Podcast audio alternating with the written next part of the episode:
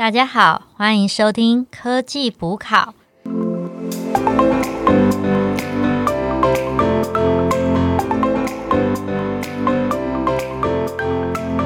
大家好，我是 Anna，我是 Alicia，我是 Alan，嗨。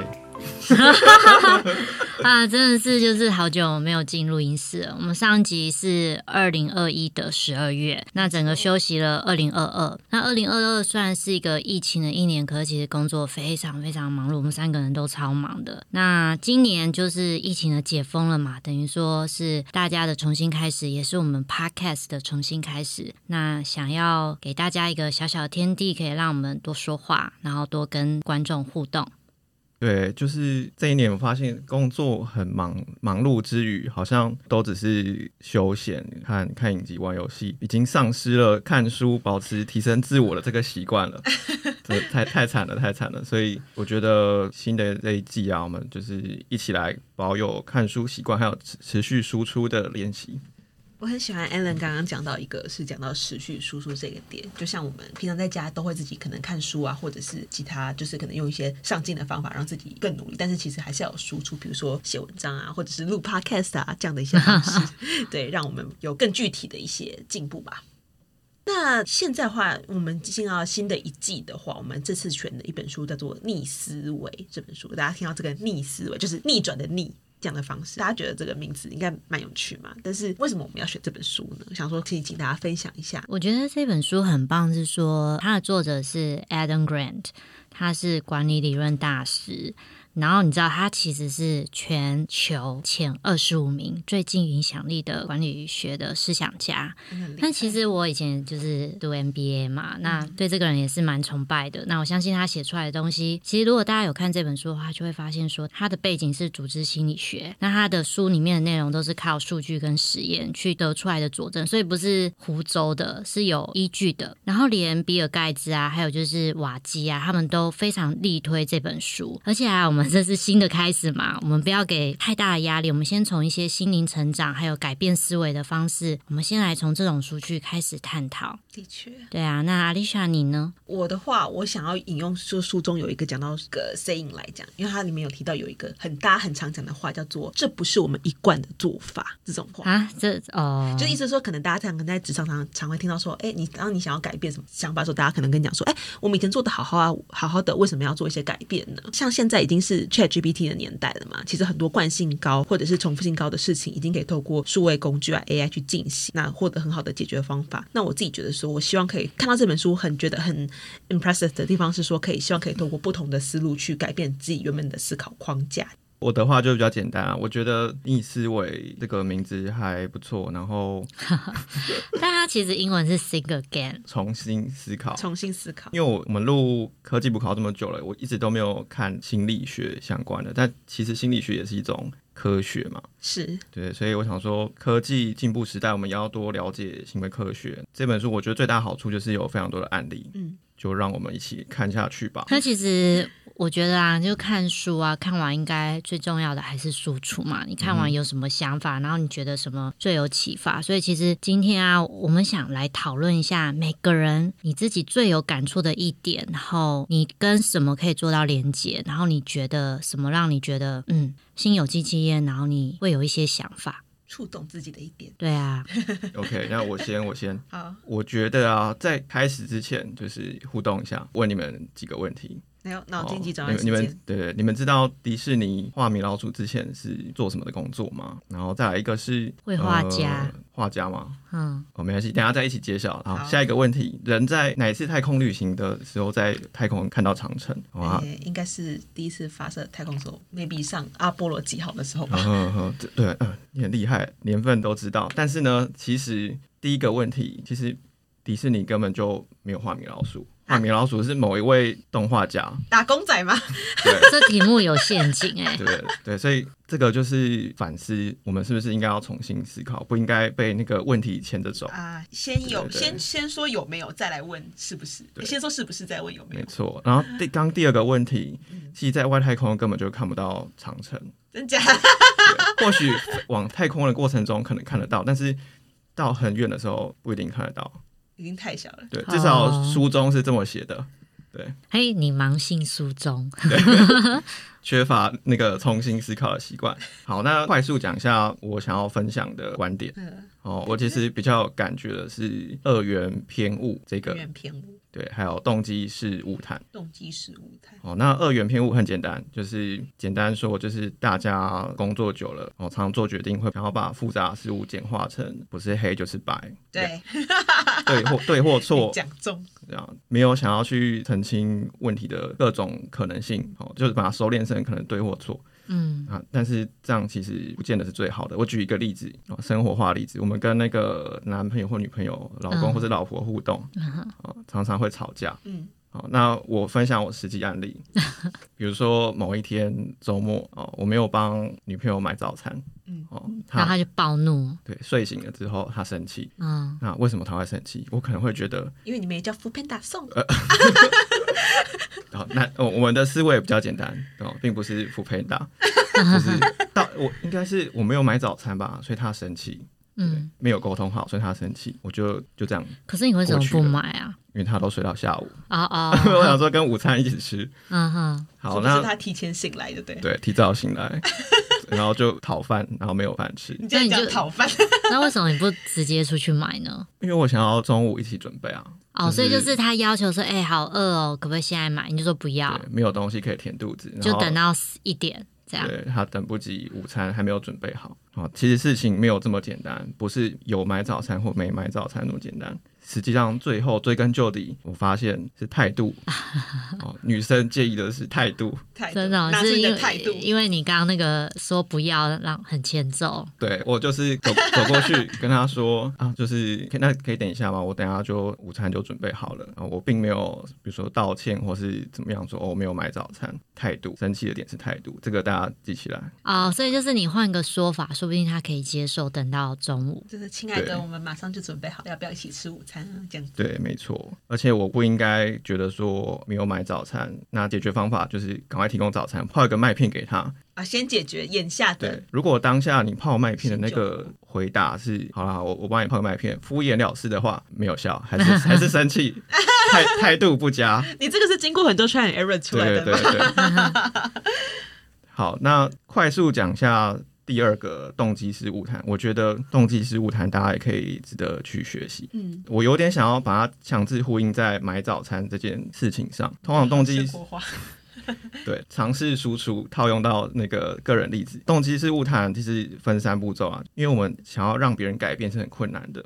对，所以我们可以透过动机是误谈提出开放式的问题，然后请听他的回答。那最后透过他的回答，我们可以确认他是不是有改变的欲望以及想法。不错啊，就是还是要去了解一些对方的状况。对很像在做那种使用者经验访谈，就哎，诶你为什么会这样想？然后你的情境 follow 那种感觉。对啊，对啊，比如说可以问他说：“哎，为什么你希望我帮你买早餐之类的开放式的问答，慢慢去收敛，然后最后看他愿不愿意改变他的想法。啊，它就是简单来讲，它不是一个二元素这样子分支出去，而是它是用一个开放式的去慢慢收敛这样子。对，那 Anna 你呢？你有没有比较喜欢的？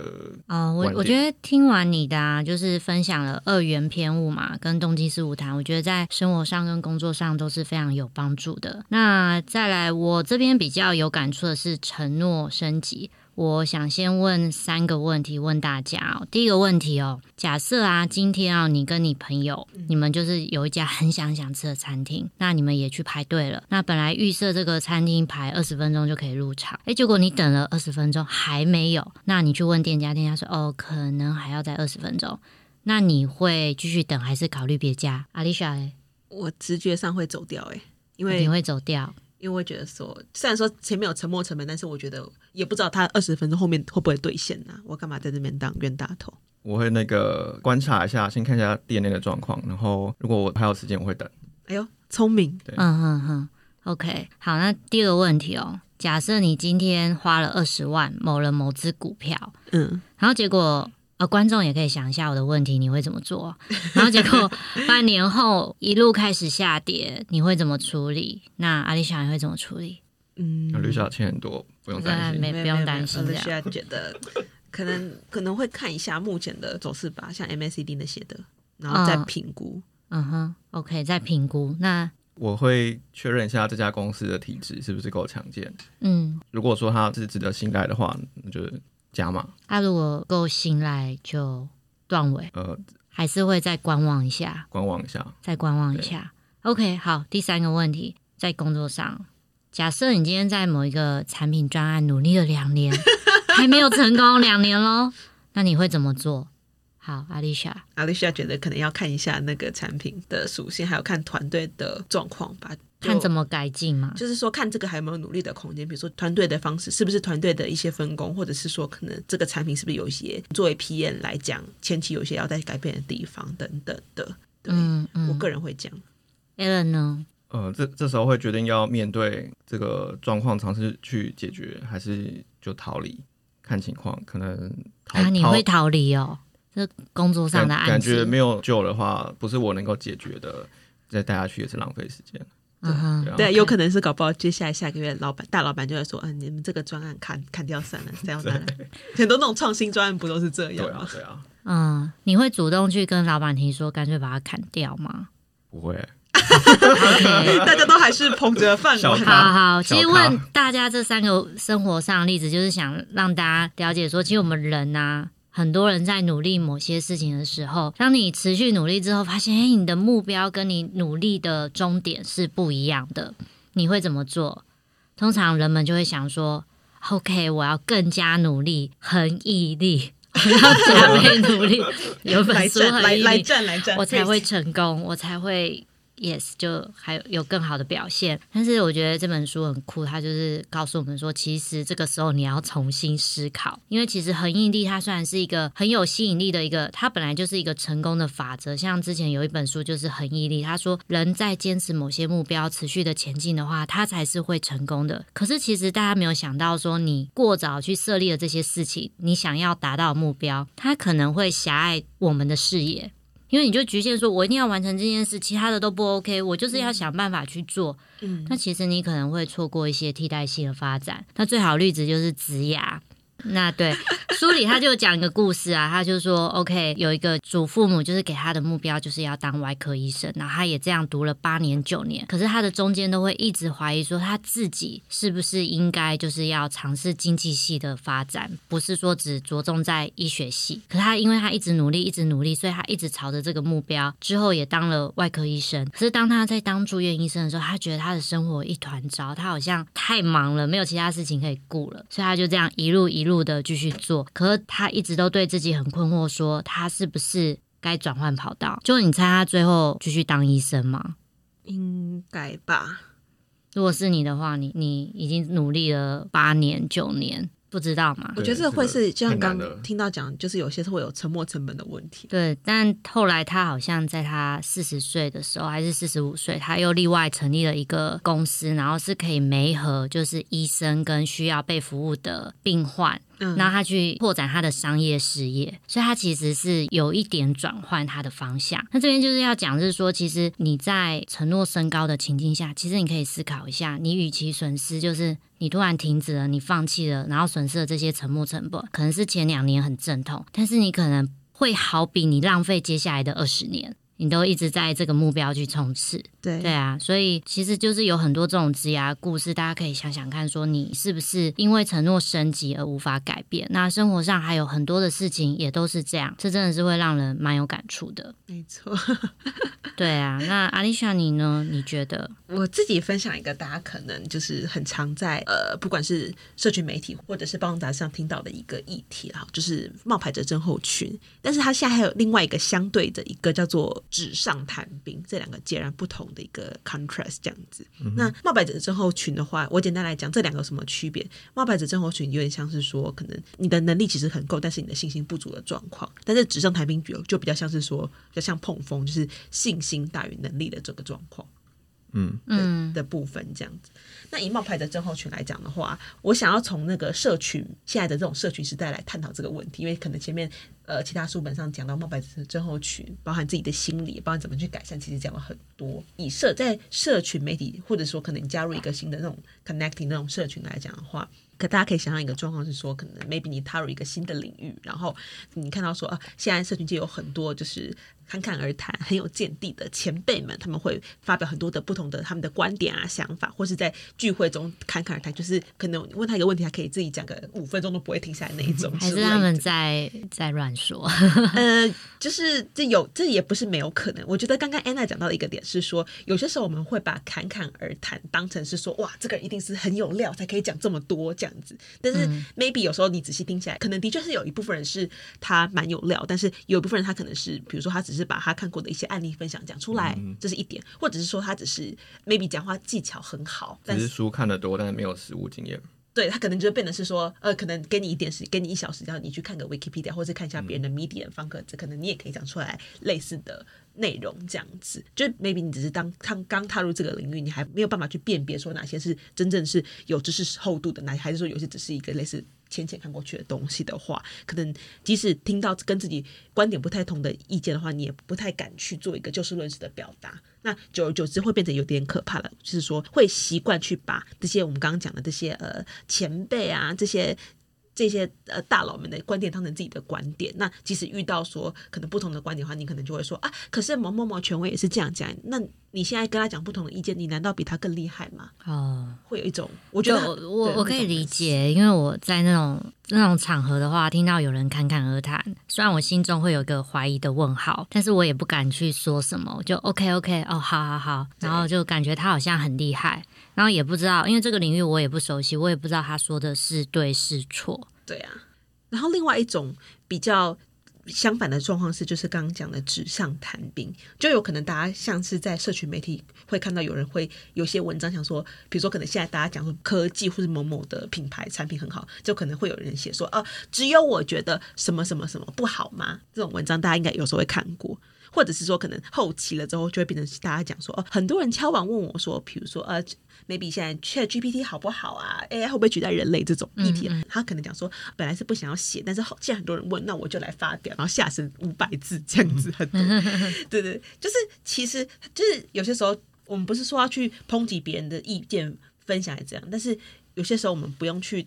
因为说别人觉得是说可能哦，因为是某一些意见领袖去讲这样的话，去给他做一个追捧之类的。那我自己的理解是说，可能有有些人会有这样的发言，他 maybe 有时候是因为像现在社群媒体的发达，像大家都很很喜欢去 show off，或者是说去打造自己做一个人设这种感觉，去把自己变得像知识渊博啊、很自信这样的形象，所以特别会造成有些时候我们会有一个用力过猛的状况，就可能针对这种热门议题去争相发言，然后甚至有些对于一些趋势来讲，他可能有产生一些过度理解或揣测的方向，去透过这样的一个侃侃而谈的发言，去巩固自己的这种社会地位的感觉。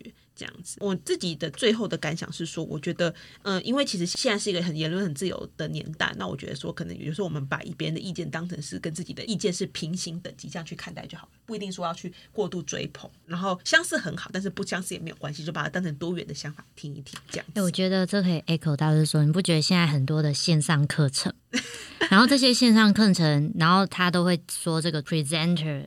非常的厉害，真的吗？然后我有时候看，哎，他年纪比我还小，哎，这么小，怎么感觉好像大学才刚毕业？这这可以相信吗？好，留个问号，不做任何评论，大家自由想象。或者是打球，我觉得常常一群人在看球，然后有些人就是会讲的很厉害，说啊，他怎么不不那样那样那样的？一日球迷，对，放马后炮，场外的评审，嗯哼嗯哼，感觉都是。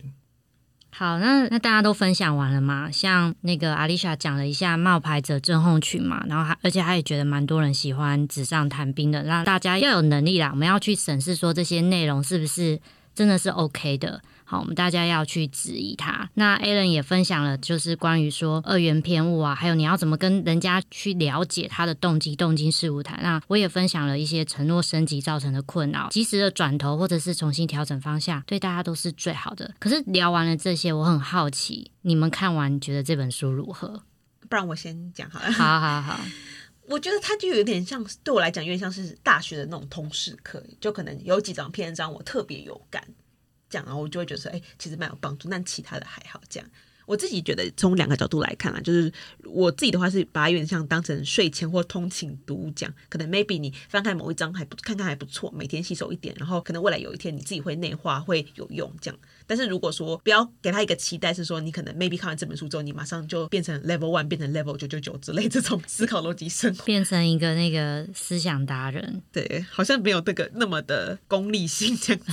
Alan 觉得嘞，整体来讲我是蛮推荐的啦，但是为什么？OK，我还没我但是来讲一半，动但是 动机是误谈，为什么你觉得很棒呢？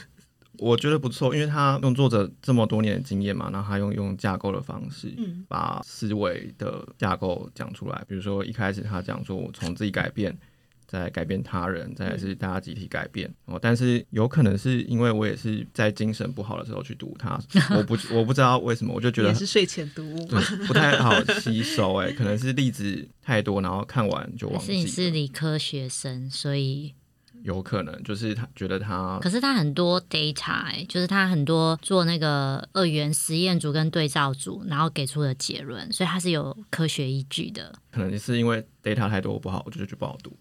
哦，OK，哦哦，我我我是觉得很推荐啊，因为其实我们人呐、就是对很多事情上面，我们不会有那种批判的思考，我们也不容易去做质疑，所以你看这本书，你可能会有不一样的想法。那通常在工作上，你也是人家的典范是什么，规范是什么，你就说 OK，你就是会 follow。但是现在它带给我们一个想法是说，你要如何去重新思考什么是对的，什么是可以调整的。但它也不是很激进，它只要一点点的调整就好了。那所以说，其实大家看完。这样听起来就是还是算是推荐的嘛？那你最想要做的改变的是哪些？呃，我自己的话，我会觉得说，想要增加自己思考的厚度吧。就是说，可能因为在以往工作或者是生活情境中，常常会有以直觉或是过往经验的惯性去下判断这种状况。特别是像现在，呃，大家工作上很强调你做事情最好 SOP 化、模板化这样的一个形态下，话，当我现在就是会努力想说，我可能 maybe 做一些事情，我我的脑海中出现说啊，哎，某某事就是按照以前那样子做做就好啦，这种感觉，我就会有一种警惕，就是说，哎，啊，对，就是我觉得我因为我很担心说这样会不会第一个去压缩到我自己对于这个议题优化的空间，那第二是说 maybe 以前有一些隐藏雷，我只是以前没有爆掉，但是不代表下次不会爆。那还有就是说，在做这样的经验的转移复制上，是不是真的可以直接挪移这样子？那还有就是说，像 echo 到我刚刚自己讲，就是说可能在社群媒体上的资讯吸收会更流行，这样子 think again。Think again，哎，我对觉得那个那个译者把它翻成逆思维还蛮厉害的，直接创了一个很有深度的名词。对，如果想再次思考，感觉大家好像就会那个这这本书可能那个感觉又不太一样。嗯啊，我我觉得阿丽莎的那个加强思考的厚度，我蛮喜欢的，感觉很有哲学的思维。哎，那 Alan 呢？你觉得嘞？我觉得就是一句话吧。看完这本书这么厚一一本，但我觉得重点就是跟标题一样，就是大家要抱有重新思考、好奇的心。好奇的心，对，然后我会多观察身边的人，是不是大家常常都会讲说什么。哦哦，这个行不通哦。根据我的经验，不是这样的，这个这个太复杂了不要不要想太多之类的，就是会多观察。听老妈一句劝，我是为你好。对对对，那 Anna 呢？我的话，刚好也帮大家做个总结啊。我觉得就是像刚刚阿丽莎讲的，她说要加强思考的厚度嘛。那我的想法就是，的确有很多事情啊。好，我举例公司的任何的 R N R 或者是 process，嘿他就会想说，这就已经是既定好的规则啦，大家都是这样做啊，就会 OK，我就是 follow。可我现在会心里再多一个问号，我不会只是盲从，因为其实我觉得大家做事一定心里都还是会觉得说这样的 process 或者这样的过程、这样的典范哪里怪怪的，可是我们不想要再去思考。那这时候我就会问自己说，这是对的吗？我一定要遵照吗？我一定要盲从吗？但是我觉得这本书也不是逼我们要说什么事情都要想得很复杂，然后一直弄来弄去的。没有，我顶多我会再多想一步说，那我需要花力气做不同的方式吗？嗯，因为你还是要以你的时间，还有你的工作的状况，还有你的分配，你才可以去决定说你是否值得你去花力气把这些过程做一些调整。对好，所以这是第一个，我会去思考这些既定的规则。第二个就是我会不会再局限于特定的想法，保持开放的心态。就像书里面他不是说像那个黑人嘛，他们就是会有三 K 党，就觉得说根本就没有跟他相处过，可是就对他有既定的印象，说黑人是怎样怎样怎样怎样，就实际相处了，发现不是这样子。那我觉得就是不要对他人有预设想法。那我其实也是蛮喜欢听人家的故事，然后得到启发，我觉得这样真的很棒。然后再就是刚刚也 echo 到说那个职涯的部分嘛，就是你一定要重新思考你是承诺升高的部分。那其实可以就是每一到两年哦，定期找朋友啊，这是我想做的改变，就是自己做一些植牙或者是人生的见证。就像你们每年都会去做那个健康检查嘛，然后半年要给牙医做一个洗牙嘛。嗯，那我们的人生跟植牙也是，可能会问一下说，哎，我之前的志向，我现在做的怎么样？那我是不是中间有什么调整？那我现在在职场上，或者是职场上面的 role，我是不是还有持续的学习跟进步？那我是不是该转变了？对，那就最后就是期许大家给自己最想做的那一步都有开始去做。开始有踏出第一步。好，那就今天我们就到这里了，谢谢各位，欢迎大家给我们就是一些感想啊，或者是推荐的书籍。那我们现在还在做一些尝试的转型。好，想看看怎么样才会给大家带来更好的那个内容内容。对，OK，感谢，谢谢大家，谢谢，拜拜。